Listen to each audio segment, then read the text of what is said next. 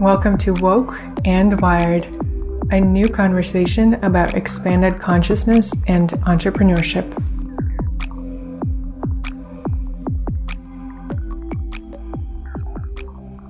You're alive.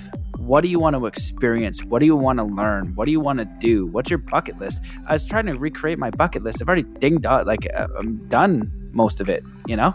You know, it's just like now there's going to be more epic stuff to be done. I got a few things, but I'm like, oh man, I've, I've hit that. And so, you know, you just figure out what is success for you. But what's happening is it's just very one sided where we're shifted to material gain and acquisition and scaling and 10x and all, and all of that is horseshit.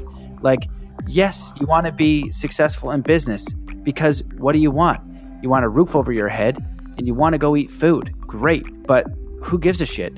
You are alive in the greatest mystery of like ever that we could possibly imagine. You have all of the power within you to experience things that only you can create in your mind that are completely magical. And you want to tell me about how you want to make more money in your bank account so you can you know get a better drink and a better car and a better suit. It's ridiculous.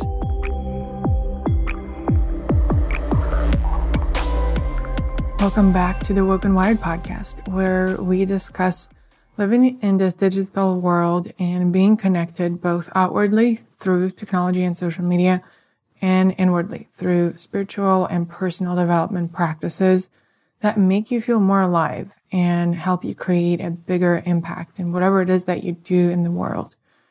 I am just coming out of some time of traveling to Guatemala, which you may have seen on my Instagram, as well as going on the Upside Business Retreat upstate and honestly, I'm in this space where I'm just really called to take a step away or to the side from social media.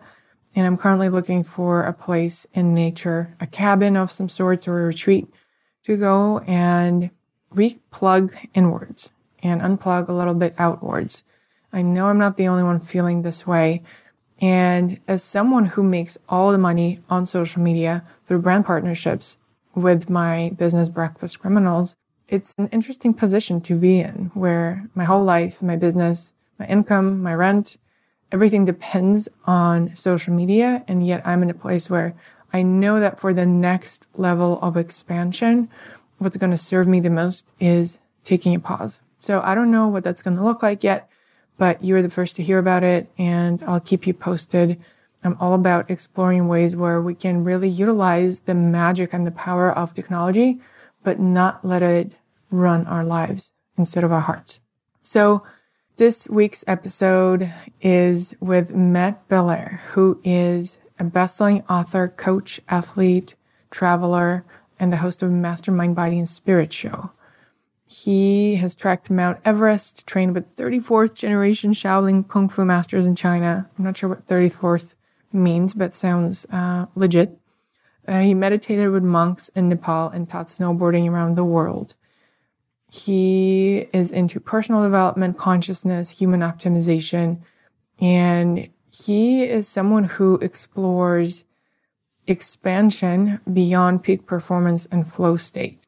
He approaches the question of what it means to be a winner and what it means to make a lasting impact in the world through the prism of consciousness and the practices and the self mastery that it takes to really achieve your highest potential. I'll tell you in the podcast, in our conversation, how exactly I found Matt, and you'll get right away why I invited him to be a guest on this show. I am so blown away and inspired by this conversation. I highly suggest that you listen to the very end because there's some gems in the very last minutes of our conversation that are just everything you need to know to feel inspired, motivated, and take off the burden of trying to be someone you're not. He tested so many different methods to optimize our human performance through his own experience from meditation to visualization, psychology, neurolinguistic programming, hypnosis, sports performance, and of course, developing intuition, psychic abilities, astral projection, and also law of attraction. All the things that I am so fascinated by. In this conversation, we talk about the incredible power of kindness. Did I just say about with a Canadian accent? That's hilarious Anyway, we talk about the power of kindness and how it actually can change your frequency and your life experience through building a certain electromagnetic field in and around your body. Three simple acts of kindness every single day can completely transform your life. I think it's such an important message, especially in the holiday season when we're swept away with things to do and travel and gift giving. I especially timed this episode to come out now during the holidays to just maybe a little bit more help you connect to your deepest truth within, to your intuition, and to your heart. We talk about his path from being a snowboarding coach and being totally broke to hosting a super, super successful podcast and talking to some of today's thought leaders in the fields of spirituality. Anyone's path is not a before and after, but it's a constant work in progress. Alignment and really doing what you love every single day is so much more important than what's in your bank account. And yes, there's nothing wrong with wanting abundance, with wanting wealth, because it does make a difference. But there's so much more power in living your life as an aligned, conscious, and kind human. And we also talk about biohacking and scaling being horseshit unless you're kind and aligned. We also talked about the power of rituals, especially morning rituals and how setting an intention is the most important thing you can do in the morning. Guys, I tell you about this all the time if you follow me on Breakfast Criminals. I love that Matt supports it as well. So listen to the very end. Please share your takeaways with me. I love this episode so much. If you're enjoying it, definitely take a screenshot and share it on your Instagram stories. Tag at Woken Wired and at Matt Belair and let us know what you're taking away from this. I hope you enjoy this show. And if you do, please pause right now before my conversation with Matt begins and leave a rating and a review over on the iTunes app. And maybe send it to a friend who you think will enjoy this as well. I am sending you all the best holiday wishes and I'll keep you updated on whether I'm going to be taking a little break from all technology or not. You'll be the first to know right here. Thanks for being here with me.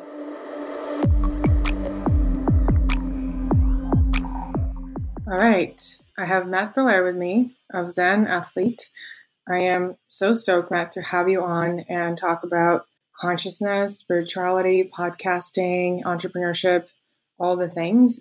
And I'm going to start by sharing with everyone how I found you. So, I actually found you through the search in the podcast app as I was looking for Kambo medicine, information on Kambo medicine, the frog medicine. And yours was one of the first that came up. And I started listening to it.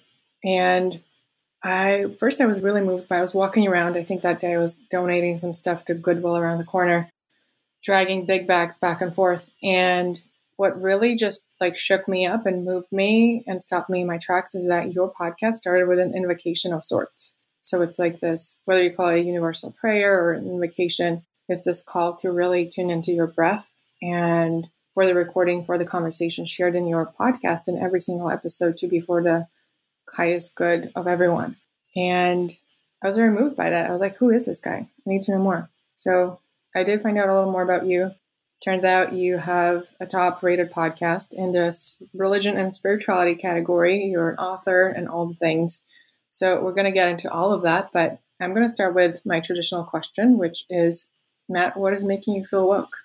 Well, first of all, thanks for having me on the show, and I'm I'm glad that uh, the podcast could help. It's funny because the meditation at the beginning is um, something that I'm curious if people listen to. I was like, I wonder if I'm wasting their time. I was like, I'm just going to do it anyway. So I'm really glad that you enjoy it, and just feel like you know it's an opportunity just to come to peace and presence, mm-hmm. and and it's to teach people that they can you know affect their own consciousness. Like if you're down a spiral of anxiety or depression you really just need to do three deep breaths and you can reset that at that moment. So i'm glad that that had an effect. So good.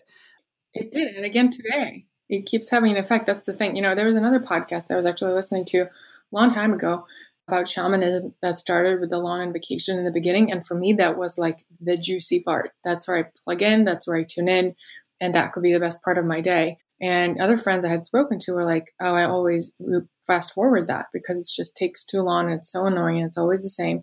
So I think it's to each its own. And it also is this medicine that you know, it needs to be the perfect time and perfect space for it. For me, I can tell you it works and I appreciate that you do it. Okay, got it. Yeah, yeah. I think it is a split divide, and yeah, if you don't like it, you can definitely fast forward it. So that's that's a, that's always an option. Always with Tim Ferriss too. I would always like fast forward that until I got to the interview. So yeah, whatever whatever way you want to go about it. So the question is, what's making me feel woke? Correct. Well, I the my first thought about that is an interesting question because like feel feel woke like the to define that and distinguish that um like because I've actually had that discussion with a few people recently about the word woke and what it means and all that kind of stuff. For me, my interpretation of that it'd be like uh, that would come in the mind, I guess, like you know, understanding or being, you know, being woke. And for me, at this point, right now, like if you define it as like awakened or aware or connected or you know that's kind of how i'm perceiving it right now. I would say that it's doing three kind acts a day. And in that action it doesn't really matter you know what you're feeling what you're thinking how many books you've read if you're stressed if you're anxious if you're whatever the case is if you're you know if you meditated that day if you can do yoga or you can't if you do three kind acts a day and you go out of your way to do them this is a teaching I learned from Native American elder David Lone Bear Sanipass, who is an extraordinary teacher. And he was taught by over 600 elders on the side of the mountain. And he's basically the spiritual, he's a sagean, the spiritual seer uh, and hearer of the Mi'kmaq people.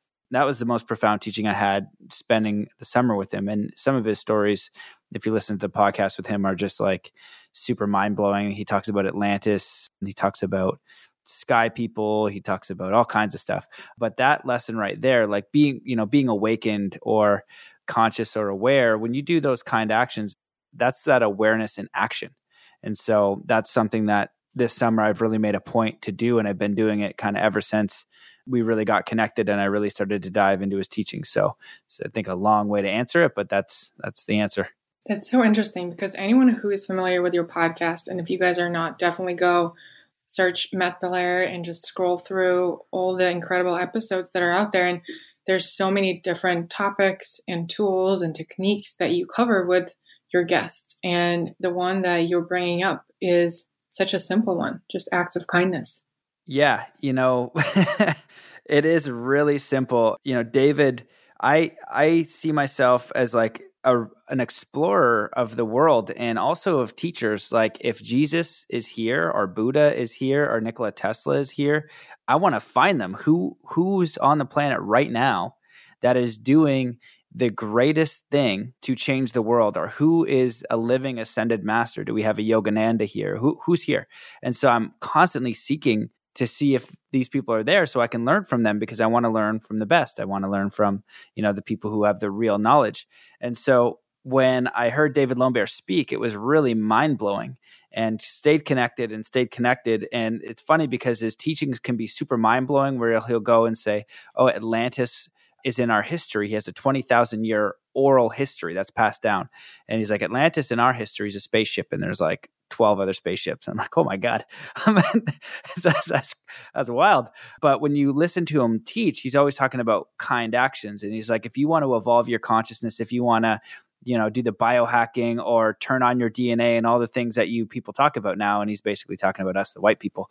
He's just like, uh, you know, do three kind acts. He's like, that's the closest thing you're going to get to that because that's spiritual uh, knowledge and action and motion, right? You could meditate on peace or you could do something. You could think about helping the old lady across the street or you could actually do it. So in his culture and in his teachings, there's a very firm idea that, that the, there needs to be an action and that's showing mastery and, and it just it's so simple it makes perfect sense he's uh, one of the expressions he used was a lot of you guys are so heavenly minded, but you're no earthly good. mm-hmm. So, you know, so since doing those things and actually encouraging others, some people have had some really profound experiences. And I call it like a universal wink. So I give a challenge to do three kind acts a day for a week, go out of your way to do them, and you might get a universal wink. And what that is, is something weird that will happen that will be just for you. And you'll know it's like the universe, and you'll be like, "Oh my god, that was weird," but you'll you won't be able to ignore it. And it's happened to quite it doesn't happen to everybody, but I have had some feedback of people being like, "Okay, man, like I did it and yes, something weird happened." And I'm like, "Right on." Because I think that the action And when you're doing it, it's kind of the universe being like, there you go. Now you're on the right track. Like, you don't need to read another book. You don't need to do another meditation. You don't need to go to Nepal and meditate with monks, which I did. Um, and I did all those things and I tried to read all the books, but it's like a philosophy, it's an ideology, it's perspectives, and they're all useful.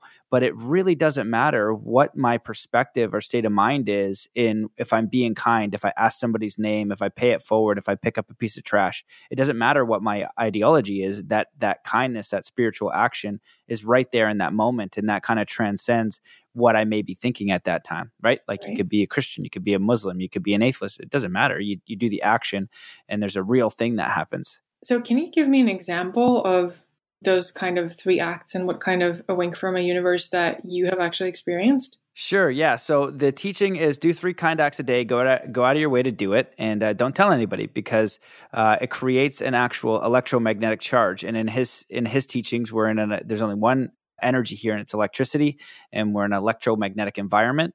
And so when you're doing these things you're actually building up electromagnetism in the body a higher state you know you're you're activating the body. And so when I, he first told me i was like well what the heck can i do? The only thing i can think of is pay it forward. You know i can't even think of anything else. And he's like well you can get somebody's name. I was like that counts? He's like yeah counts. He's just like, your people don't even talk to each other mm. anymore. I was like, that's true. So, you know, you get somebody's name, that counts. You pick up a piece of trash, that counts. You can write a letter to a friend or somebody you haven't talked to. You can hold the door open, all these simple things. One of the creative ones I like, which I think is really funny, I, I figured out one day is when I was at the grocery store, there's somebody behind me, and uh, I try to find something like like cool, like ice cream or chocolate or whatever, something that they really want. And I was like, hey, can I see that for a second?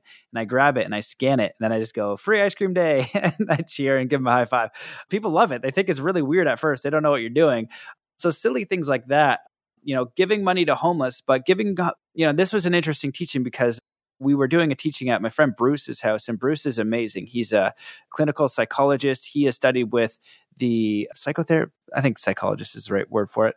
I never know he he studied with the highest level lamas and Buddhists on the planet, like forever. Bruce is an absolute G. His bookshelf is incredible. And, you know, David was doing a teaching at his house, right? And it was such a simple teaching. But one of the things he said in there, he's like, you know, how often do you give any money to homeless, right?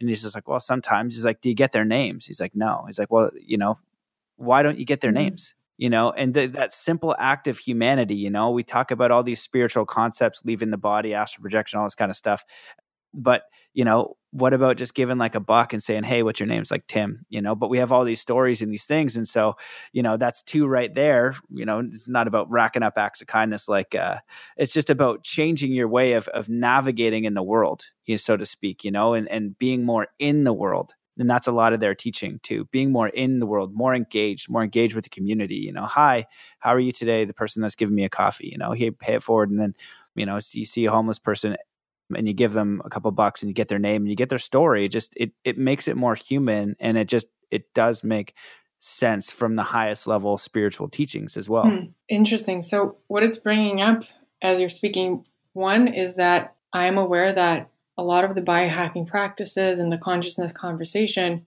does like you said center around ourselves and yes i firmly believe that when we invest that time into aligning our own personal energy we create bigger impact in the world.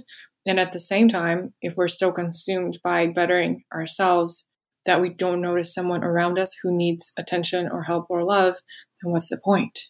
And with that, you know, your ice cream example, it's funny, but I actually just a couple of days ago had a similar experience where I was at a deli here in Brooklyn and this girl was on the phone and, and choosing ice cream. And she was telling her friend how oh, I don't see vegan ice cream, so I'm going to have to buy the dairy one and then suffer. And then I saw that they had one more jar of my favorite dairy free ice cream. And I gave it to her. I'm like, this is the best one you can find in store. I highly recommend. You're not going to regret it. And she just like lit up. She's like, she bought it. She's like, I'm so excited to have it. Thank you so much. She saved my night. And for me, just that moment of connection with a stranger and being able to offer the tiniest act of of favor and value, it, it just really made my day and my week that connection. And, and it happens all the time in a salad line at Sweetgreen, getting coffee or matcha. It's those connections for me that really make me feel alive. So it makes a lot of sense. And, you know, immediately my question is how do you not make it a game of just racking up those acts? Like once you're done with your three for the day, do you just switch that off or do you keep going? Yeah. well, yeah, it's an interesting question just because of the because of the necessity to ask it and and where we are as human beings, you know, like I do a kindness challenge. Like, why do we need to do a kindness challenge? Why does it need to be taught? It's kind of, it's kind of right. ridiculous, but it does. And you know, when you shared your example, that's it. That's that's all it is. You know, self care is important. Understanding yourself. You know, the first three of his teachings are kindness, compassion, and happiness you know you're kind to yourself and others you're compassionate to yourself and others and you you're happy and that's knowing yourself that's under that's all the personal stuff it's self-care all those different things right and as you navigate the world just you know be kind to others and there'll be certain opportunities you don't have to like go out of your way and kill yourself to do it but there's plenty of opportunity to just be a good human being. And so it's like we need to be taught this again. So, yeah, absolutely. The idea is you just become that way naturally and it becomes your natural setting you know you, you'll probably you know good people do you know three to five acts of kindness a day but we're so disengaged right now you know on our telephones and we get a coffee we don't look people in the eye. You know these are big problems that we're facing and they're getting worse and, and people feel disconnected because we are disconnected as a culture. So we've got to bring back these most fundamental basic teachings of how to be a human being and hopefully the idea is, yeah, it just becomes your natural way of life. But at first, just do three acts of kindness, go out of your way to do it and don't tell anybody.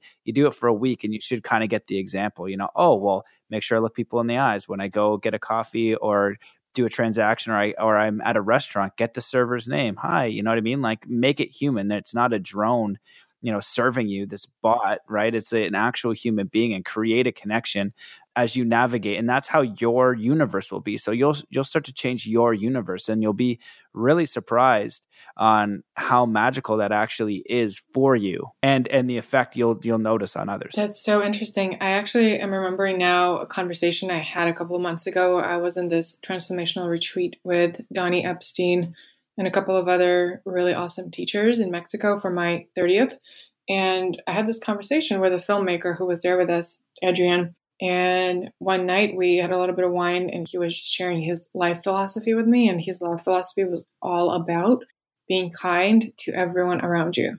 He has this like whole formula that I can't remember right now exactly, but basically goes down to this idea that the more kindness you put out there, the more is going to come back to you. And it's like this universal circle. And he was giving me tangible examples of how it helped him get his first film into Sundance Festival, win the award at that first time just through being kind to people around him.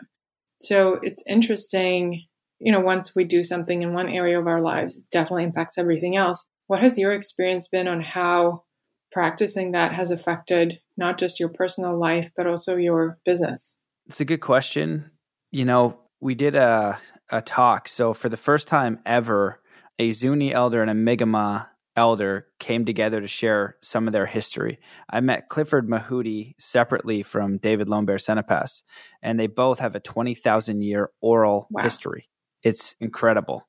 And when I talked to Clifford independently, he was saying some of the same stuff that David was independently. And I was just kind of trying to figure out, like, holy smokes, you guys have some knowledge, right? Like, please share. And so when they spoke in Sedona, David kind of blindsided me. He's like, "Hey Matt, like you helped put this together. Can you please say some words?" And I was like, "Oh God, I got to speak to like a, a, eighty or hundred people, like, and I'm not ready for this. Shoot!" Um, so I got up and I, and I said a few words. But one of the things I think that that was important for me was was talking about like, you know, I've been on the spiritual path, I'd say, my whole life. I grew up a martial artist. I was really curious about, you know, what I was capable of, what humans were capable of. Martial arts is all about mind, body, and spirit. So you got to put your energy into crush the brick and being like the masculine form. I want to crush the brick. I didn't go into it thinking like, oh, I want to be spiritual. I'm like, I want to crush this brick as a kid but I also had this spiritual sense where I knew that there was this force, you know, this whether you want to call it God, spirit, nature, universe, whatever you wanted. I knew I had that. I knew that there was something. I knew that I didn't die, and I still know that I don't die. Uh, but now I see it differently. I just know that I continue to exist in some form or another. And so I always had that. And and in reading spiritual books, like hundreds of them, different philosophies, Buddhism, Zen, even Christianity and all the other ascended masters, yogis, things like that, enjoying those perspectives. That's what I talked enjoying those things. And when I met David, like a couple years ago, but really got into it this summer because I went out to Maine to study with him. And I like to be in person around the experts. That's how I like to learn. I like to really immerse myself in it to see uh, how much I can learn, how much I can grow, and how much I can, you know, absorb of whatever that information or teaching is. So by, you know, the second or third month, and, and when I spoke in Sedona, I'd, I'd been there for a few months. And one of the things I said is like, I used to think that I was a kind and compassionate person, and I was. But the actual actions that I take that are kind and compassionate it's not even comparable i did probably this summer more than i have in like three you know three years or five years because it's you know i'm going out of my way i'm seeing opportunity i'm you know i'm i'm connecting with people and it just you know the difference that it's made is just how i navigate my life and just feeling more on track with with something that's so grounded because a lot of the research that I've done and what I've been really curious about is things like leaving the body, astral projection, you know, oneness, Christ consciousness.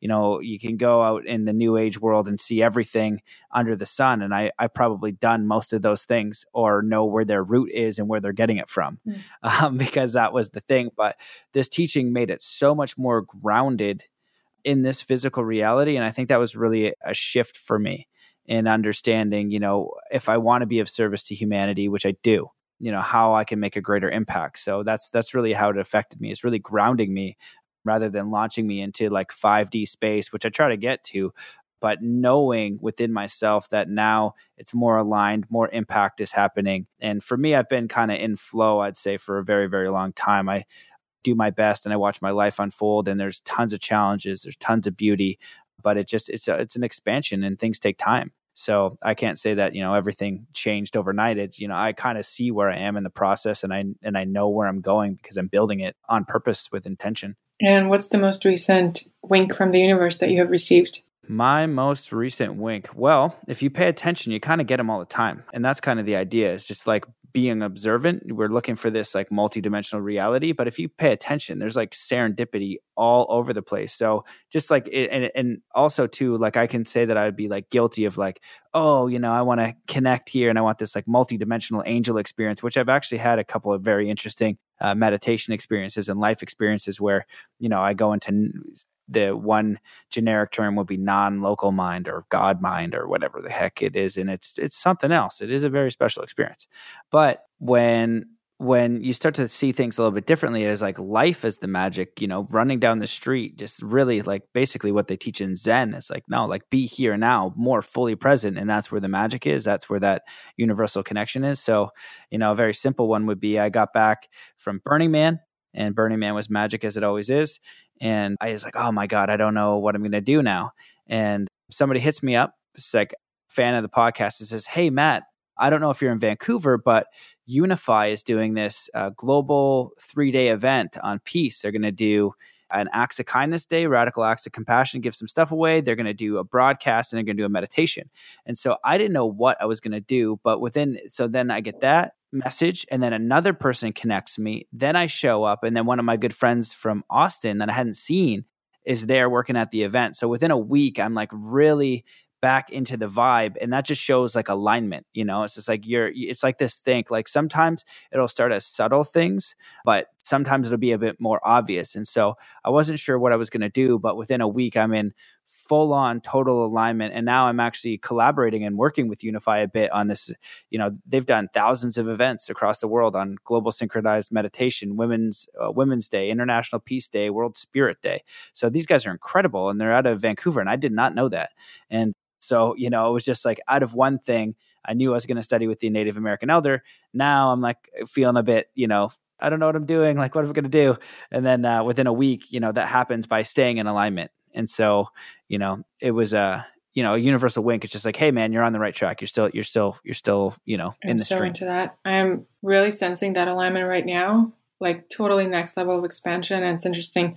I just posted on Instagram the other day this idea of really surrounding ourselves with people who are going to help us and challenge ourselves and, and really step into the next big version of ourselves And then turns out this new moon is all about the same. And I got so many messages from people saying they feel the same way. So for me, one of the signs of me being in alignment is when I share myself and then people are just like, yes, I'm picking up on the same thing. And there's a sense of connection and community immediately. But back to your alignment, I'm curious if we were to go back in time and tell young Matt Belair, who is uh, into martial arts, who's a young boy, that you would get excited some years from now, you get so stoked to talk about compassion at a big summit. Would you have expected that? Or you'd be a little shocked? I would know that that makes sense. So for I didn't know this. So I didn't know that I was different from all of my friends until uh, university. I thought everybody thought the same way that I did. And then when everybody started going to university and we're starting to go, you know, navigate in the world and how we create ourselves, I was doing it very differently. I wanted to go snowboarding. I wanted to travel the world. I wanted to see what life was all about you know, and people were like, "Oh, that's like risky," and and all these different things. Like, I was like, "Oh, interesting." And then from doing the podcast, a lot of people would say, you know, what is the what was the turning point that made you want to research all this stuff? And that's when I realized that I was a little bit different in that way too, because a lot of people had like an awakening experience, or they had trauma, or they had an illness, or they had some sort of event that radically switched their life. But mine has always been this way. And I actually have in um, one of my my mom was bringing this up, but I do remember I've been taking a journal for a long time. But when I was uh, you know early early teens i was just curious how we still had war and i was like how do we bring peace onto this planet? You know why is nobody talking about peace? Why does nobody give a shit? Why does everybody think that this has to be the way it is? And so i researched it. And then i always had like this spiritual aspect. I always knew that there was like a, a force a god like nature universe whatever. But you know i, I grew up uh, christian. I was like this doesn't make any sense because why would somebody super compassionate you know have you burn in hell for all of eternity? Like there's these loopholes that didn't make any sense. And so i began to study religions as well and and and how do i connect with god within? And martial arts is all about going within. So i can remember when i was kind of going through these processes of learning and unlearning in my teenage years i i i kind of wrote a few things along the lines of I want to help improve the education system in the way we're thinking now because I studied hypnosis, persuasion, mass persuasion. And, you know, it's my belief from my research that, you know, school really focuses on the intellectual left brain to kind of box it in, having memorized facts, but doesn't really teach you like thinking and emotional intelligence and, and art and all these beautiful things that can help you live a fulfilling life. Like there's a reason for that, and they do it on purpose. And through hypnosis and through persuasion, through media, you can actually hypnotize groups of people quite easily. It's actually kind of shocking and the other thing was I want to help people reconnect spirit to you know god or that that higher force that like if you're by yourself in the woods and something terrible is going to happen and you're like falling off a cliff you could be an atheist. You're going to be like oh my god god please help. Or if there's like a lion going to you're going to call it to something. So there we have this like we all know we're going to die but we don't really look at that. And we don't we're aware of our impermanence and so then, you know, what is this higher thing? What is this higher force? What's growing the trees? What's beating your heart when you're sleeping? What's connecting all life? What is this force or what are we doing? What the hell is the meaning of life? Why am mm-hmm. I alive? What is the, you know, like these, are, why is everybody questioning that? Why the heck am I alive? What am I doing here? and so I just wanted to, I knew that I think there needed to be a different connection to spirit because, you know, there's so many of these different religions you know it's like oh well which one do you pick? And then you pick one and there's something in there that you don't like so you disregard god or spirit all in there. And when you say god uh, you know some people will think of a bearded guy in the sky with a gray beard. Some people will think of you know an eight armed hindu person right?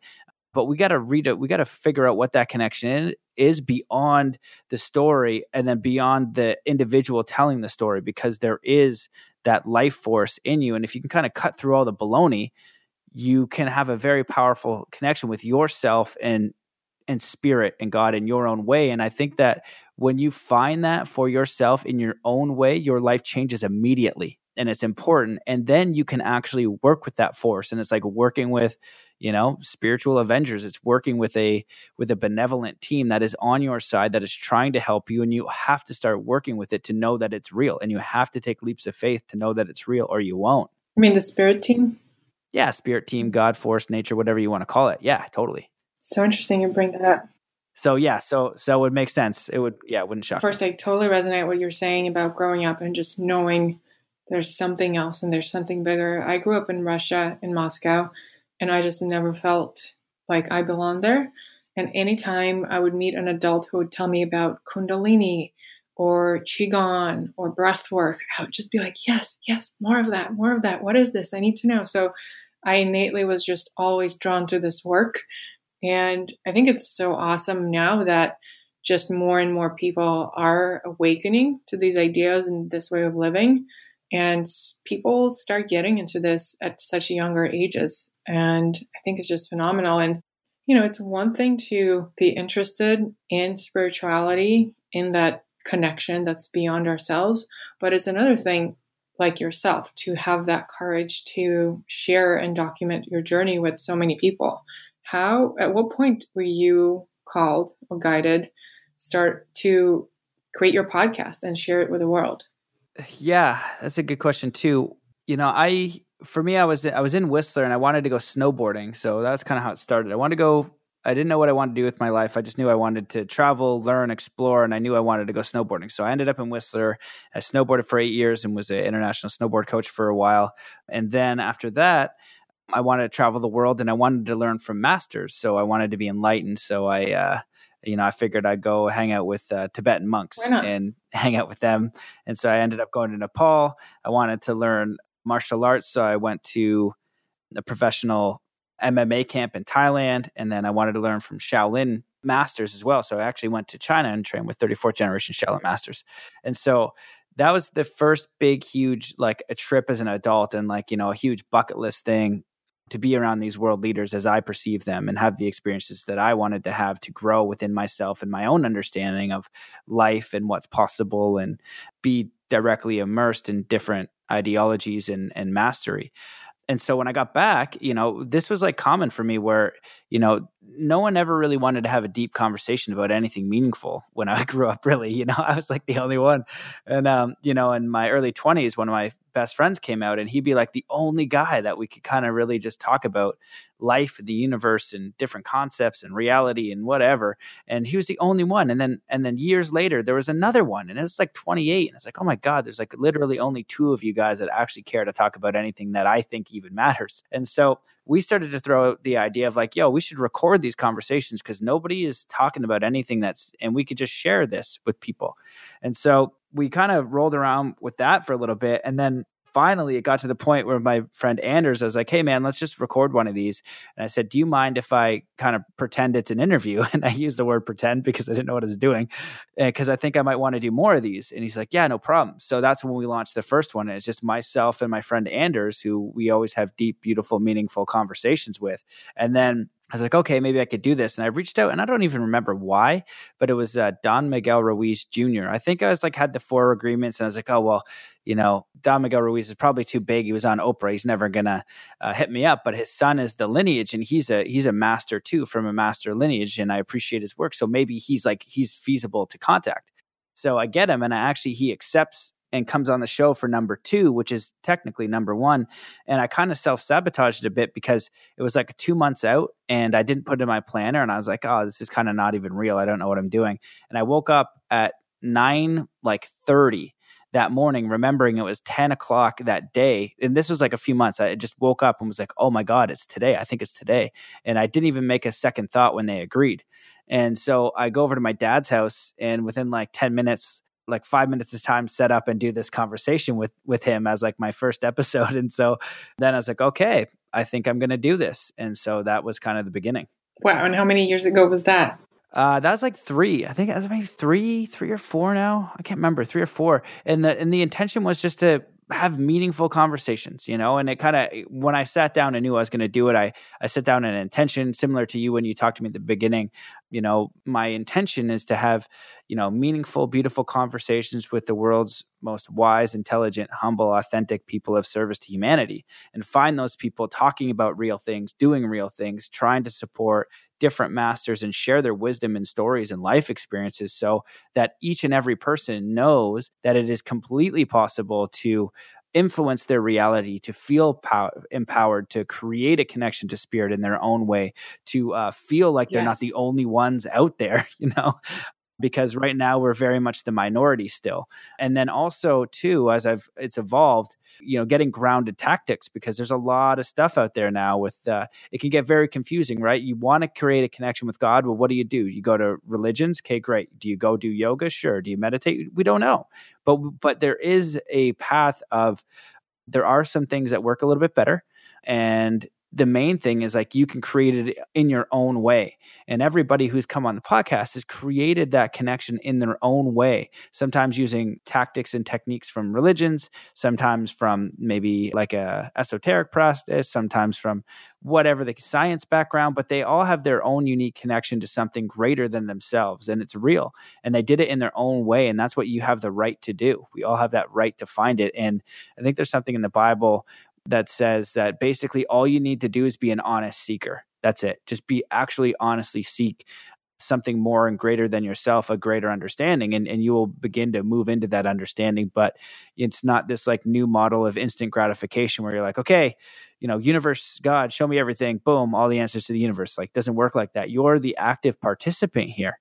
And so it's an unfolding, it's living fully in the mystery. You're in a mystery. And so as you begin to ask these questions and take action towards things, you're going to have greater greater understanding of yourself what you're capable of what you want in life and your connection with spirit and all things it's so interesting it's exactly the same idea works in business and i've been thinking about that a lot and as i interview people who are in the spiritual world, in the wellness world, in the consciousness world, and at the same time are entrepreneurs.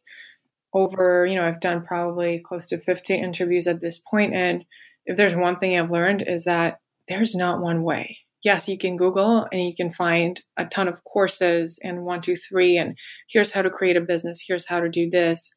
But everyone has their own way, and we are the most powerful and aligned when we do trust that mystery and we create our own way, whether it has to do with relationships, business, or our connection with God, universe, spirit. And, you know, I'm curious at this point, you have almost 200 episodes out. You've spoken with so many incredibly, incredibly gifted and humble people and teachers. At this point, what are your practices and rituals that help you stay in alignment? Yeah, that's another really good question. The last few have really become more clear on what the distinctions are for people when they're living in this magical life. You know, like what are they actually doing? And I'm all about practical tools and techniques. And, you know, like I said before, like if somebody's doing like an angel reading or chakra something or, you know, past life or whatever the case is, I will do it. I'll be like, tell me your story. That's awesome. Let me be the guinea pig and I'll just see what how it does for me. And so to distill the most important practices to to connect with uh, spirit or a higher force or whatever it's actually become very very clear over the last few weeks. The first one is you got to journal. You have to journal. And the easiest and best thing to do is uh, just start with five things that you're grateful for and five things that you'd like to call in. That's it and, and, and ideally journal as much as you can. A journal what you like, journal what happened that day, journal what you want to bring in as far as financial, physical, emotional, spiritual, um, what happened that day, whatever. But that is a fundamental key. And one of the things that I learned from David Lombard, again, who's a spiritual teacher of the Mi'kmaq, he's like, you know, in our culture, you have two spirit guides, positive and a negative, not to be mistaken with good and bad. You have a positive and a negative because your body is the ground and you're an electromagnetic universe. So if you need to start a motor, you need a positive and a negative. But they're tapped into that higher space. And you must either speak out loud your prayer or write it down because you're a closed spiritual system. They don't know what you're thinking. It's part of your spiritual free will. And so you got to speak it.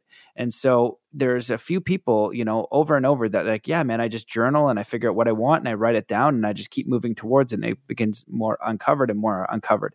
So that's you gotta you gotta journal, you gotta write it down and be grateful. So that's one of the things that I definitely do. And then, you know, intention, you know, which is essentially continuation of journaling, but you know, having your intention, but also too, you know, I have had a lot of practice and things that I might take for granted. So, you know, I spent, you know, years doing meditation, but you don't need to do years of meditation. all you actually have to get to it's like riding a bicycle and this is my perception. You can meditate your ass off which i have. I've meditated my ass off. I spent months in koala habitat reading writing meditating hours a day in the forest. It was it was cool. But all you actually need to do is you need to get to the point where you can clear your mind where the way that I put it is like your mind can be like a nice shiny, you know, ball of marble. And then a thought comes in and it's like honey. And then it hits that you know brain and then it fires off and then all of a sudden you have no control because this honey is like stuck there and so then the emotion happens so like give you an example you're driving in traffic somebody cuts you off you have this thought then you get all angry right that's that's that's the honey sticking that's the the neurology of your brain but when you meditate you realize that you can just wipe that honey off and then you don't have to react you have a choice there's a space and so it's a fundamental shift in consciousness. And that's it. You just need to be aware like, oh, just because this happened does not mean I need to right. react in the way that's my initial reaction. So one of the practices I've had for years was meditation. Now I do a different candle meditation. And so I just experiment with different things. You know, you could play a mute, you know, now I'm playing more flute because I got gifted a flute. So, but what I would say the consistent thing is for me is like over my life, if I was going to give it to someone, is what do you want to learn? What are you passionate about? And do something that helps you expand. So martial arts, it's infinite. You know, I've been practicing martial arts my whole life. You can never master it. If you're an artist, you can never master it. That counts. You can play music, you can never master it. I like snowboarding. It makes me fully present. You can never master it. You can do dance. And so all of those things, I would just find those things, those passions for you. So I guess a daily practice would be I stay in a passion and and take care of my body in some way. And so you don't have to go to the gym, you could run, um, but figure out something that keeps you active because you got to take care of the body as well. So uh, does that answer your question? Yeah, totally. You know, I'm big on the power of intention and ritual. And the more I speak about it, I just gave a talk this past weekend at Well Summit. And the more I really line up all the different projects I have going on, I realize that the common thread is ritual. And for me, the common thread of all ritual is intention. It's that creating the space to dedicate our energy to something bigger than our ego, getting clear on what we want to call in, being grateful, being connected. And I think it's just such a powerful thing. And, you know, with my platform, Breakfast Criminals, I talk about the power of morning rituals and how you wake, start your days, how you live your life, and how really those first waking moments affect and impact your whole life. And I believe in it. And then when I talk about, you know, I have a whole seven step ritual of things that I personally do. But if I had to pick one that any human can do any single day to feel more empowered, feel more connected, it's definitely intention. Because if we take that sacred moment to set an intention of how we want to feel, what we want to create, what we want to connect to that day, the universe just just provides the opportunity for us to get it. It provides the opportunity. It doesn't put in our plate, but it gives us those universal winks, like you Matt said, and then it's up to us whether we're going to grab it or not.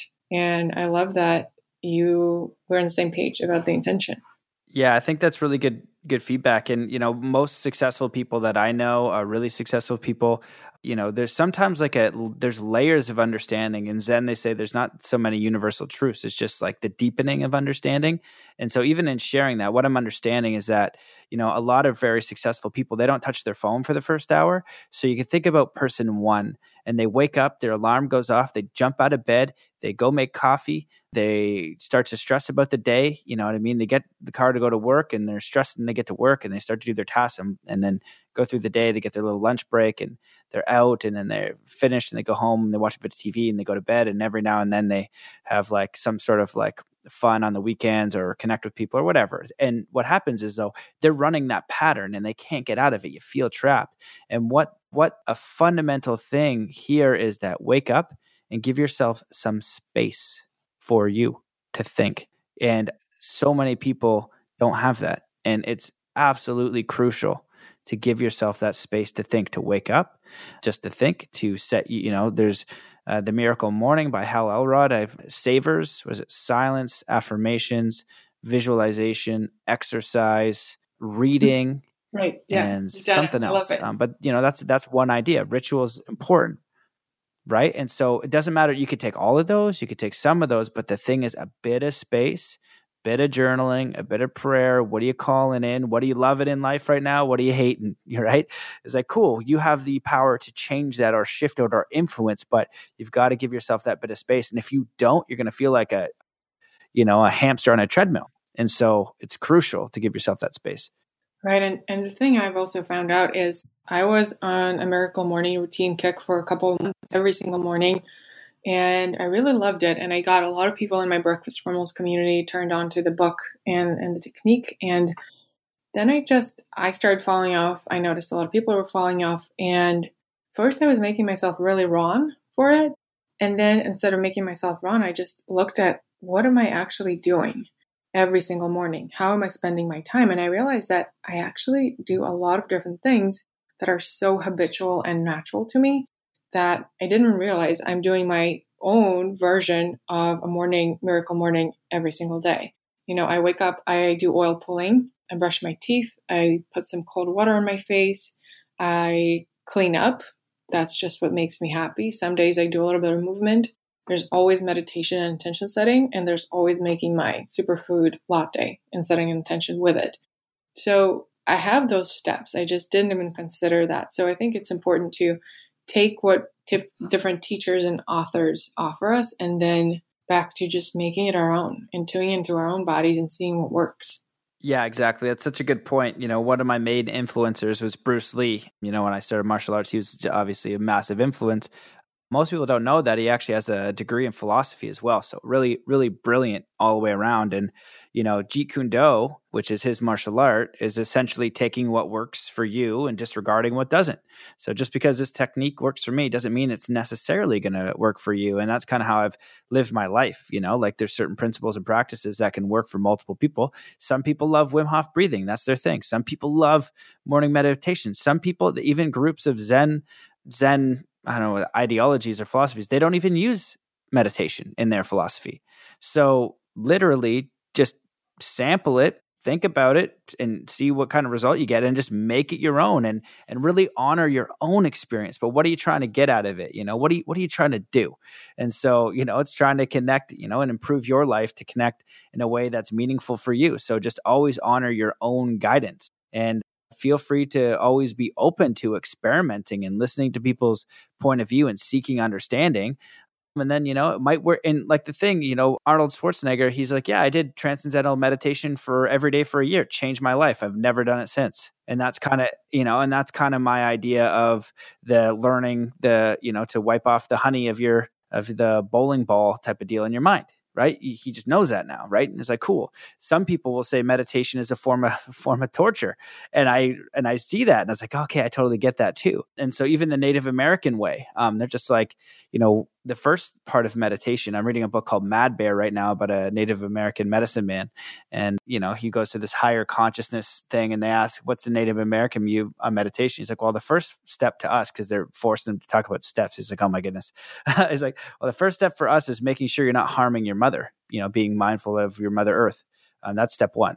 Step two is giving thanks. You know, when you eat and you're going around, you know, giving thanks the step three is being present. You know, when the sunset is there. My sister was talking about this thing where she's like, "Yeah, I was at um Shambhala, and someone's like, "Oh, do you want to meditate during sunset?" She's like, "No, like I want to look at the sunset." And like you could, and I get meditation. I'm not saying it's wrong. I'm just saying that there's different ideas and just honor your own guidance and your own experimentation and your own learning, right? Your own failures, your own experiences, and and that's really the key. So much, yes. Yeah, you know, and I've also gone the route of going to India and studying meditation and all the things. And some weeks go by and I don't meditate at all. But then there's this newness when I come back to my practice and it feels so exciting. So I think as long as our practice doesn't become this stale routine thing and we just keep moving and expanding and listening to where we're, being guided. You know, I just spoke to a friend right before this and she there's this Instagram ad that she saw that said astrology training. She's like, "Oh yeah, one day I want to do this." And then she put her phone away and later that day, something inside of her, this voice just said, "Go on this woman woman's website and check out her astrology program." And she did, and she goes on the about page, and on that page is picture of my friend getting a consultation from the woman. At first, she's like, Am I making this up? Does this woman just really look like me? And then turned out that she had gotten a session with her at some event that she forgot about. And I mean, could could she have gotten any clearer sign that she was actually meant to study with this woman in astrology right now? I mean, it's just trippy. Like once we listen to those hits, intuitive hits that make no sense, and the more in flow, the more aligned we are, and it's just such magic. So crazy. So speaking of magic, we've spoken, you know, about so many exciting things, and anyone who knows your work and is listening is probably like, well, this sounds like total dream life. One day you're cuddling with koalas, another day you're hanging out with Native Americans, and and then you're buying free ice cream for people and, and changing their lives. It sounds amazing. And what I'm curious about is what really how woke and wired conversation is different is we talk not only about the spiritual and consciousness practices, but also how do you also exist in the world? How do you create success? And and how do you make money? And what is your relationship with money? And what is your mindset and all of that? So at what point did you find the alignment that allowed you to also make money while doing all the things that you love? Oh okay. Well there's a lot there for me personally. Okay. So the first time that you know i wanted to do the big travel i was a snowboard bum in whistler and I knew that I wanted to meditate with monks. I knew I wanted to do all these different things. And I was super broke. And so I was trying to figure out how to make money. So I was like, okay, I need to save up money. And didn't know how I was going to do that. Then I saw my buddy say something like, hey, who wants to make lots of money selling cars? And I was like, I love cars. Like, I'll go try that. And so I had to work a summer to, to save up money to go traveling to do a big six and a half, seven month travel. And so that's the first thing that I did. So I worked for it. So I think that there's a very important real element of you got to work for what you want. Um, you know, that's that's super key. So I did that, saved up about 20 grand. And I've always said once I have 20 grand, I'm retired. And I've tried that a few times and I've kind of come back to work. But the other thing too, like even when I was snowboarding in Whistler, like I knew I just wanted to snowboard every single day. That was freedom for me. That was like exactly what I wanted to do. And I became a snowboard coach. And so the first year I had to teach sometimes beginners, but mostly good lessons. Second year I worked less and taught more freestyle, more park. So I, I was just getting paid for what I loved. The third year I was only teaching park and working privately. And so you work towards that life. But, you know, Alan Watts says, do what you love to do. Right. Or no, what does he say? Um, yeah, do what you would do if money didn't matter. Do that first and then figure out the rest later. And that's kind of what I've been doing. You know, so I got to snowboard 150 days a year and figured it out. So I did the thing that was most important. So then after that, came back and I was broke again. I spent all my money my buddy's like, we need help in cars again. I was like, oh my God, I don't want to do that. But he was my friend and, and I did it. And then I, I always, I study internet marketing. So I figured like when I traveled that if I could make two grand on the internet a month, and that was like back in the day, that I could be anywhere in the world. And so I've been studying internet marketing and marketing for a long time, as well as persuasion and, and all those different things. So after that, I was able to get a few marketing contracts here and there. But for me, I'm like, I want to do the thing that I want to do the most. I want to snowboard or I want to travel the world or I want to be learning or I want to be training. And if I have enough money to do that, I am sweet. So for a few years, it was like a little bit of marketing, a little bit of coaching, things like that. And for the last three years, I've been doing the podcast and um, I took out a big loan. So I chewed through that really good. And, uh, but the interesting thing is, like, I always seem to have enough to get where I need to go and to do what I need to do. And I just jump all in. Now, I wouldn't recommend doing it my way exactly. I'm probably a little bit unbalanced to be perfectly square. I'm just like, I was in the summer, I knew I needed to go study with the Native American elder.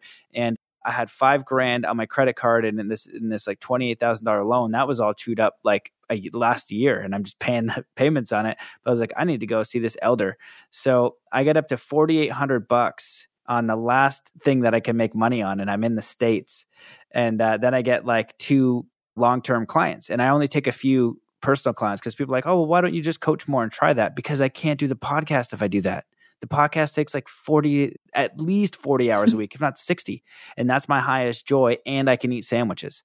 So I don't like, I don't know what the word is, like compromise. I'm like, if I can do my highest thing, which I know is the highest service, I'd rather bust those out than, you know, which might not be the best way to do it, to go stack up my bank with coaching or whatever I just want enough coaching so I can do the thing that's my highest joy, which is the podcast, or it's snowboarding, or it's traveling, or it's one of those things.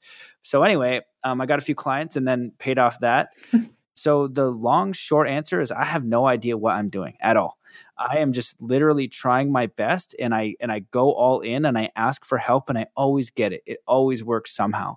But you're going to find a way to figure it out if you move towards your highest joy. Most people are in the other way where they're like, "Oh, when I save all this money, then I'll do that thing." I'm the polar opposite. So money has always been pretty friggin' unbalanced.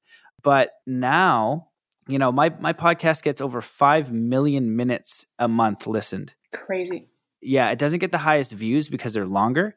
People have shorter attention spans, and I, I understand that. Even when I see something that's 90 minutes, I'm pretty resistant. But, you know, so, but 5 million minutes plus a month listened. And, you know, now only Patreon's giving me a little bit over the last three years. I'm starting to get like 500 bucks a month. And now I have a couple more coaching clients. So it's starting to kind of balance out, but it's taken this long mm-hmm. and I'm still massively in debt. So the short story is I have no idea what I'm doing. but I think that you can figure it out. And if I wanted to go make money, I could go into cars. If I wanted to focus on money in different ways, I would figure it out. You'll figure it out. But I don't want to compromise because I know what my mission is. I know what my purpose is. I know what's aligned for me. And if I stay within that alignment, I'm always taken care of. And so, so yeah, just trust yourself. You'll figure it out. And there's nothing wrong. Like if I could be a server, you know, at one point I was like a server and then snowboarding, right? Okay, I'll serve four days a week. I got enough money, then I'm going to snowboard or I'm going to work on my passion or I'm going to work on my art, you know? Mm-hmm. Like you could be when you're in Whistler, a lot of people just work in the kitchen, they get a free pass and they snowboard all day. So you can figure out how to do your passion first, but it does come with a ton of sacrifice. I had to sell my car. I had to put I put everything first. People don't understand the level of sacrifice it takes to follow your dreams sometimes, you know? And I've sacrificed literally everything many times you know, I was on it. Someone's like, "Oh, you're you're doing great now." You know, well, they I, there was something that happened. I don't know. The guy had a perception that for whatever my views or having a top podcast, like I had money. I was like, "Bro, you notice that bicycle in the picture? That's that's my car right now, man. I'm on a bicycle. I have to I have to bicycle an hour to train two hours of martial arts with a Native American elder and bike my ass home. And most of the time, it was freaking raining. It, a lot of it was hard and it sucked but I know like this is for me like at this point in time it couldn't be more aligned you know and I know that. That's that, that feeling in there. So I'm not saying woe was me. I'm saying thank you for this bike. Thank you for this opportunity to train with this person right? But sometimes I totally bitched about it. And but, but so you know it's not perfect, but it's like okay, cool. Like, what are you grateful for? You know, I'm grateful that my legs work. That I can. You know, I'm grateful that I'm young and youthful. I can bike my butt an hour. It's Like awesome, you know. But what I also know. And I've always known this that I'm going to be really wealthy and I don't know when, but I'm building this this thing that I've built on bricks of my passion. You know, this isn't really work to me. And so when it does turn on, and it will, it will turn on massively. But people will forget about all that like pain in the ass it was to get there. Three years of like sacrifice and all in and blah blah blah. So I'm hoping it's sooner rather than later, but you can always figure it out. So I, I don't know if that in any way answers your question. Gosh, so many things. So uh, first of all, I, I resonate with so many things you're saying. It's insane. First one is I also There's just this when when I have this deep knowing inside of me about something, it just always happens. And I also have this super deep knowing that one day I'm going to be super wealthy. And there's part of me that is just like you. I always know that if I really want something, I'm going to figure out a way to do it and get it. Remember when I was young, I when I was 16, I started selling makeup, tutoring, doing photography, and mystery shopping all at once on the weekends outside of school just so that I could make more money and I could travel more. And I would go on these different student trips in Italy and in Turkey and in, and in Netherlands. And that was my joy in life. That was like my biggest thing. I wanted to make money so I could travel and explore the world. And then as I started getting older, I would find and meet people. Some of them would become mentors that would just offer me trips they would be like, hey, I'm going to Belgium and I need someone who speaks English. Will you come with me? I'll pay for everything.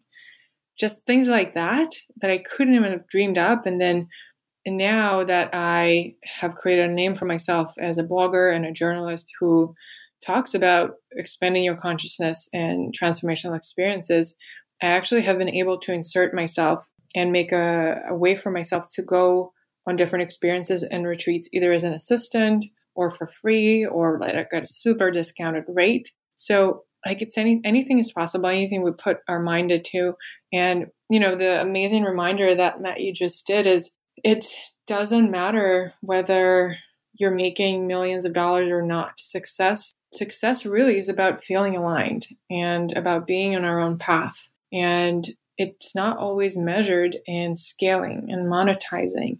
And, you know, even for me, when I think about, oh, a million downloads, like for me, or like a million YouTube subscribers, when I think about those things for myself and where I want to be when I get there, I'm like, oh, I'll have everything by then. I'll be set. That's it. I'll be set, you know, because I can charge so much for speaking engagements and for different other things I offer. But at the same time, it's always work in progress. And all that matters is, is staying aligned and just trusting and being present and being kind. And it's okay if you're not scaling. And I'm saying this to myself and anyone listening. It's okay if we're not scaling as fast as like Tim Ferriss might be telling us we should. It's as long as we're trusting that wiser voice within and with us and stay on our own path instead of trying to recreate someone else's path we're good. We're taken care of.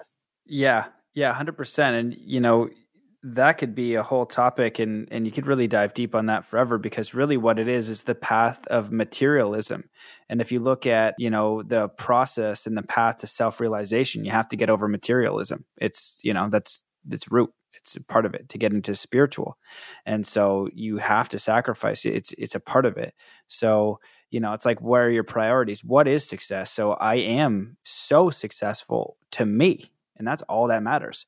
Now, you know, if I'm driving a Range Rover, which I want because I think Range Rovers are dope and I like cars, you know, that's but that's a bonus, man. You know, what's I get way more fun on my skateboard and snowboarding down the mountain, like like that's alignment. And so you got to look at, you know, you're alive what do you want to experience? What do you want to learn? What do you want to do? What's your bucket list? I was trying to recreate my bucket list. I've already dinged out, like uh, I'm done most of it, you know? You know, it's just like now there's going to be more epic stuff to be done. I got a few things, but I'm like, oh man, I've I've hit that. And so, you know, you just figure out what is success for you. But what's happening is it's just very one-sided where we're shifted to material gain and acquisition and scaling and 10x and all and all of that is horseshit. Like yes, you want to be successful in business because what do you want?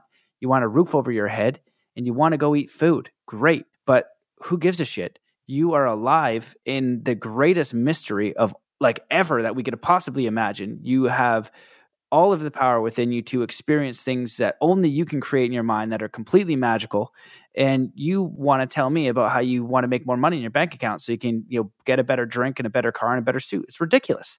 You know what i mean? There's no real fulfillment there. And so you got to get past that. Now what is real is that we live in this world and it's paying the butt and we need money to pay bills but the thing is, we're so 95% on the acquisition and the scaling rather than that, at least if you went 50 50 with it, 50% of my energy is going to be at scaling, it's going to be at stability, it's going to be at acquisition, it's going to be at growth. 50% is going to be who am I? What is success to me? What do I want to experience in life? What am I passionate about? What's the most fun to me? What's important to me? What are my values? And right there, you can have both, right? And even if you want to do 70 30 or 80 20 in the, in the favor of materialism, that's what that 20% is way more than most people are giving, you know? And so, and the thing is, too, you know some of the things i do a couple experiences for people one of them is the the heart journey hypnosis where i hypnotize you into your heart and i've done this with you know multimillionaires, athletes, uh, people who are hippies, you know, everything in between. Everybody wants the same thing when you're hypnotized in your heart because your conscious intellect, your consciousness, its number one goal is to survive. For us to survive, we need to eat. For us to eat, we need to make money. So that's why the material is so important because we're we're constantly in this fear of death. Literally, that's what it boils down to. And so we're on this stressful cycle. But your heart knows it's eternal. And everybody's heart wants the exact same thing. They want to live a simple life. They want to be in nature. They want to be around good people. They want to grow and expand in the ways that they're curious in different avenues, sports, music, art, right. whatever. And they want to be of service to their community. That's it. And so when we when we get really closer on our what is most valuable and important to us, and then okay, cool, how do we build around that? But don't put the other thing first because Well, you can, but you're only going to get to a certain level. You must, you know, if you want to level up and get past the world of materialism into self realization, you got to figure out who yourself is. Who are you? You know, and only you can answer that. Right. And so you start that acquisition or inquisition within yourself. And so um, that's my rant. So it's it's both worlds. You know, it's it's both, but we're we just we're really one sided on the material. Damn, hallelujah to everything you said. Scaling, being horseshit in front of universal mystery. yeah, I go. I can imagine going on. Uh, what's that? Grant Cardone. 10x is bullshit, Grant. like, whatever, man. You're poor. I'm like, square. We're very different. Hey, I'm gonna make a quote out of this, and and we're gonna make it go viral. oh god, no, no, Grant's a good dude, but yeah, you need you need wealth to have impact, and wealth is good, and we can come into abundance mindset. So to be clear, like that's not what I'm saying. Don't you know you should want abundance, but you know get clear on what it is that you want. What are you doing? You know what is meaningful you. Don't make that the end point, right? Yeah, exactly. What is it what is important to you? And you know the other one i was going to say is like a shamanic death ritual. I've had two near death experiences. Two three two at least. More slightly near death experiences. But the last one you know i was with the girlfriend i had at the time and i'll give you a long story short we got caught in Sedona on Bell Rock, and we went up the wrong way. And all of a sudden, I made a wrong move, and I had to help her up because she's shorter than me. Um, so I perched her up, and then I did something, and then the rock face is really there's no grip, and so I almost I was like, oh god, I just messed up, and I was in a very very bad spot. And I look and I and I was like, and I almost made a move because out of fear, and if I did, I might have died. And I was like, okay, I have to literally slide my foot down as this leap of faith. So I have to go through this process. And basically, my body shakes because it's like, you might die right now. And I was like, oh, shit. So I went through that process and, you know, we got down safely. It was super sketchy. We b- would have fallen basically like 15 feet to a super steep angle and then off the edge of a cliff to like 20 feet. So surviving was unlikely. But anyway, so when that happened, I asked her, I was like, hey, like, you know, what did you think? Like, did you go through your death? Cause I sure did. She's like, yeah, I did. And I was like, I was like, well, like, what did you think? She's like, well, I wish I did a lot of things. And I was like, yeah, cool. She's like, what did you think? And I was like, I guess my work is done. And that was the honest thought that went through my head. And I was like, that is awesome. Only because I'm listening to that little voice, not because I'm special. It's not easy. It's the hardest thing, but I'm figuring out I'm constantly inquiring what's meaningful to me? What do I want to learn? What am I passionate about? What do I want to experience and how can I help? And that's the best that's that's all I can do, you know? And so I know that if I'm in, in alignment and so when when I was going to eat it, I was like, okay, cool. Like, I guess this is it. Like, I tried my best. Like, that's all I can say. I, I tried my best. And so, if we go through that, and, and people, if they want to reach out, I can make them a recording. I still got to make it. So, if somebody reaches out, I'll definitely make you one. But take people through that and you go through your death experience. And what that does is it number one makes you realize you're eternal. Number mm. two, that you could die. You could die at any moment. We seem to forget that. And then we can reprioritize. And that's why people have awakenings when they're going to die because they're like, oh my God, what was I doing? Right? What is most important to you? Do those things first. Figure out what your priorities are. Make sure you're putting energy in those buckets. Doesn't mean to disregard abundance and growth and 10xing. You know, be smart. You know, be abundant, have a great abundance mindset, scale your business, make tons of money, make tons of impact. That's all great. Um, just don't put that over your values, over what you want to do in life, over what's most important to you. And you know, when you get in a full alignment, you're going to get both, and that's great. That's that's the highest form. Oof, yes, something I've been getting really clear on is whenever someone asks me whether it's a business coach or a mentor or a spiritual teacher, what do you want to do? What's important to you? I always say speaking, making an impact, using YouTube to really share all the incredible things that I've I've been learning in my life and people I've been connected to. And then when I look at my daily actions, I get super clear that my actions are still not aligned with the things that I say are most important to me. And suddenly just becomes so clear when we get honest with ourselves and such an amazing reminder. Matt, what is the best way for everyone to connect with you? Yes. So I was just going to say that's a, yeah, it's a good reflection, you know, and there could be like a time, right? So maybe you got to put, like, I had to work in cars for six months, you know, that sucked, but I knew where I was going. You know what I mean? So it's going to be a sacrifice. So just be aware, just bring consciousness into every decision and intention. Um, but you can get a hold of me Matt is my email, M A T T at zenathlete.com and mattbelair.com. You're going to find all my stuff over there, trying to figure everything out, you know, on that sense. And, you know, the, the Zen athlete I wrote because I want to teach peak performance to kids. And it's basically self mastery. You know, I disguise it as peak performance. And these are all the best tools that I've learned in consciousness, self discovery, and everything. And it could be Zen music or Zen life. It really is all the same. It's the elements to pick a goal that's heart centered, best strategies for achieving that goal and then how to do it from a state of fulfillment from where you are.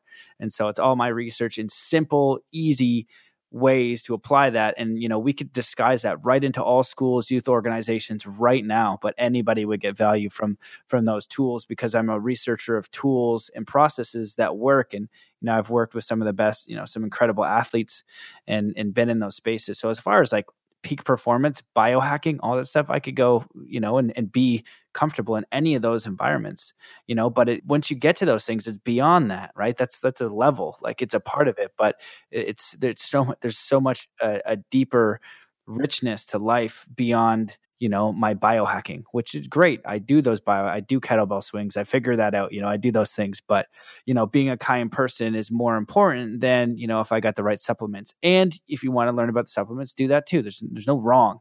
It's just we gotta we gotta put some time and attention on our own inquisition onto really really what's what's important in life. Who are you? What do you want to do? What are your values? What are you passionate about? So i kind of like i can talk about all that stuff but i focus on this because i don't know why no one's talking about it. It's like the most fundamental thing. Mm, so good. Matt thank you so much. What an incredible conversation. I am so reaffirmed on so many things. I intuitively was drawn to and i'm so grateful you took the time to connect and stoked to share this conversation with everyone and before we wrap up, is there anything else you want to share? Yeah, well, first of all, thank you so much for having me on the show. It's a privilege. I appreciate it.